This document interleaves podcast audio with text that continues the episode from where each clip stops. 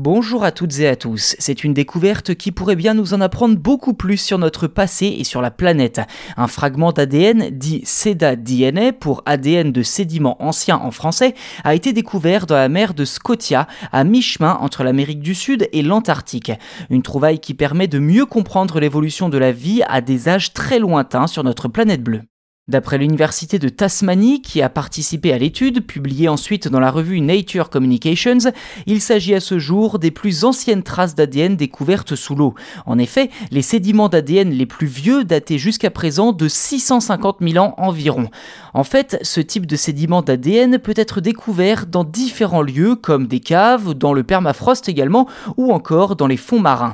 Dans le détail, ces zones regroupent les meilleures conditions climatiques pour permettre la préservation de ces ADN soit des températures glaciales, un niveau d'oxygène très bas et une quasi-absence de rayons UV. Des paramètres que l'on retrouve également dans la mer de Scotia d'après l'étude, qui en fait une zone de recherche privilégiée pour les scientifiques à propos de la vie et du climat du passé.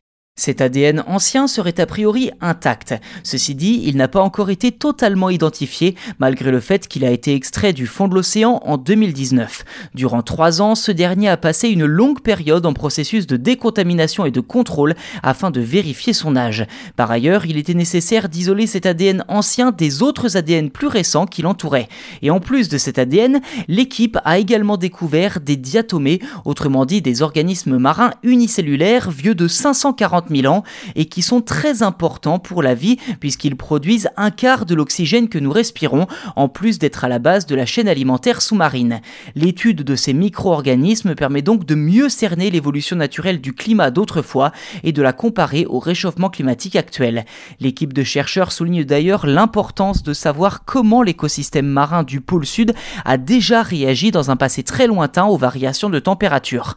En effet, l'ouest de l'Antarctique est l'une des régions du monde les plus touchés par le changement climatique lié aux émissions de gaz à effet de serre.